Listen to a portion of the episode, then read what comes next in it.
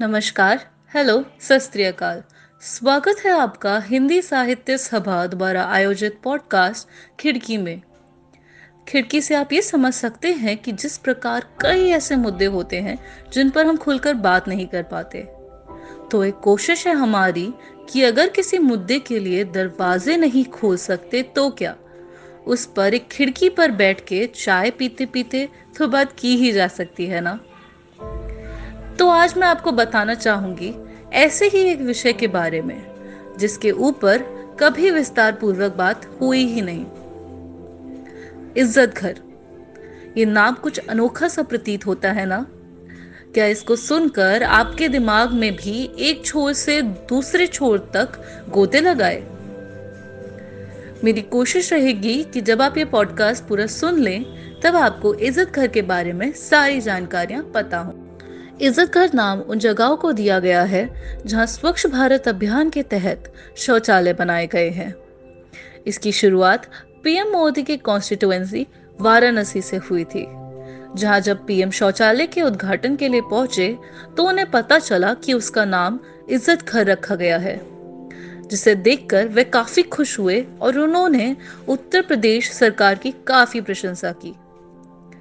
UP के कई गाँव में स्वच्छ भारत अभियान के तहत जो शौचालय बनाए गए उनका नाम इज़्ज़त घर रखा गया और सभी राज्यों को ये सलाह दी गई कि वह भी अपने राज्यों में ऐसे ही किसी लोकल नाम से शौचालय का निर्माण कराएं जिसका अर्थ इज़्ज़त घर जैसा ही कुछ हो। ये तो सब जानते हैं कि हमारे देश में सार्वजनिक स्थल पर प्रेम करना मना है, लेकिन जनाब, अगर आप किसी सार्वजनिक स्थल पर शौच कर रहे हैं तो इसकी संभावनाएं बहुत अधिक हैं कि कोई आपसे कुछ ना कहे। जब गांव में बनने वाले टॉयलेट का नाम इज़्ज़त घर रखने का नोटिस जारी हुआ था, तब अधिकारियों का सीधा सा उद्देश्य ये था कि वे ज्यादा से ज्यादा लोगों में जागरूकता फैलाएं कि खुले में शौच उनकी इज्जत पर हानि पहुंचाता है। कोशिश यही की गई कि लोगों के मन से उनके रूढ़िवादी विचार दूर किए जाएं, जैसे कि एक घर के अंदर शौचालय होना पाप है, घर अशुद्ध होता है, या ये तो हमारे पूर्वजों से चला आ रहा है।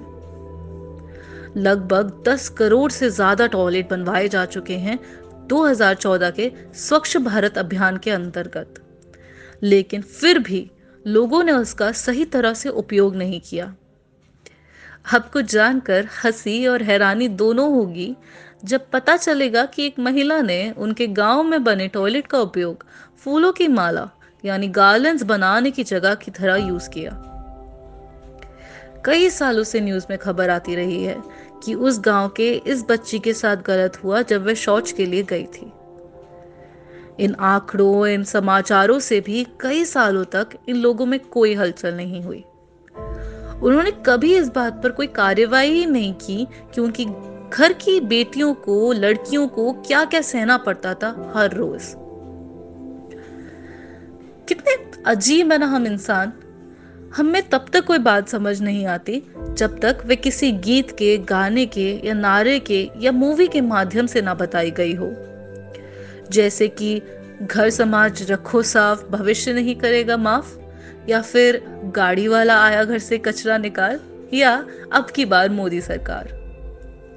इसी प्रकार हमारे हिंदी सिनेमा यानी बॉलीवुड में एक मूवी बनी जिसका नाम था टॉयलेट एक प्रेम कथा, जो कई ऐसे घरों की कहानी की तस्वीर थी जिन्होंने बड़ी मेहनत और बड़ी मिन्नत से अपने घर के बड़े बुजुर्गों को मनाकर अपने घर में एक शौचालय बनवाया। ये विचार करने वाली बात है कि मूवी सच्ची घटना पर आधारित थी। अनीता हरे, जिनका किरदार भूमि पेडनिकंदे जया के नाम से निभाया था, उन्होंने ये साझा किया कि कैसे उन्हें और उनके पति को कई परेशानियों का सामना करना पड़ा एक टॉयलेट बनाने के लिए। ये तो एक कहानी थी जो सबकी नजरों में आ गई। ऐसी कई अनसुनी, अनदेखी कहानियां हमारे देश के हर कोने में मिलेंगी। हमें पता है कि ये टॉपिक कभी इतनी चर्चा में नहीं आया क्योंकि इसमें शहरों की नहीं, गांव के विकास की बात हो रही थी, और गांव के विकास की बात इलेक्शंस के समय ज़्यादा अच्छी लगती है। गांव में कई ऐसे मसले होते हैं जिन पर हम शहरी प्रिविलेज्ड लोगों की नज़र ही नहीं जाती। हमारा मकसद ये टॉपिक छूने का सिर्फ यही था कि ज़्यादा से ज़्यादा लोग इस विषय के बारे में जानें, अपने हित पहचानें और लोक कल्याण के लिए काम करें। आज अगर आप यूपी के कई छोटे गांव में भ्रमण करेंगे तो जानेंगे कि अब लोगों ने अपनी सोच बदली है।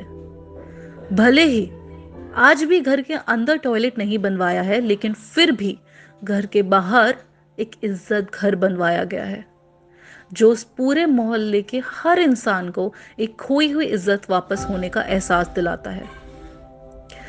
मैं मानती हूं कि ये पूर्णतः सही नहीं है, पर कहते हैं ना, something is better than nothing, कुछ नहीं से कुछ तो बेहतर है।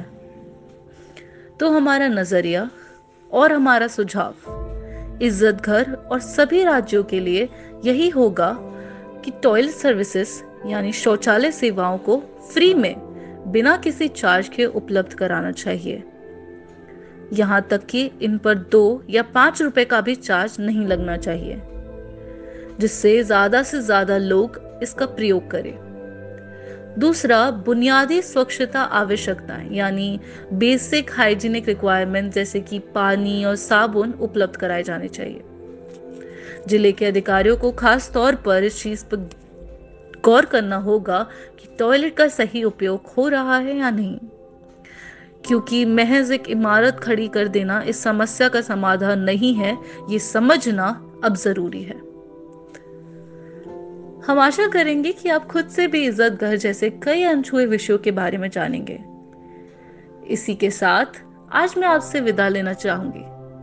आप सुन रहे हैं खिड़की, एक पॉडकास्ट जिसमें कई प्रकार के मुद्दों पर एक अपरंपरागत यानी अनऑर्थोडॉक्स अनकन्वेंशनल तरीके से बात की जाती है। और अब आप जब भी कोई इज़्ज़त घर देखें तो समझ जाइएगा उस गांव के लोग जागरूक हो गए हैं। आपसे जल्दी मिलते हैं अगले पॉडकास्ट में। तब तक के लिए स्वस्थ रहें, खुश रहें।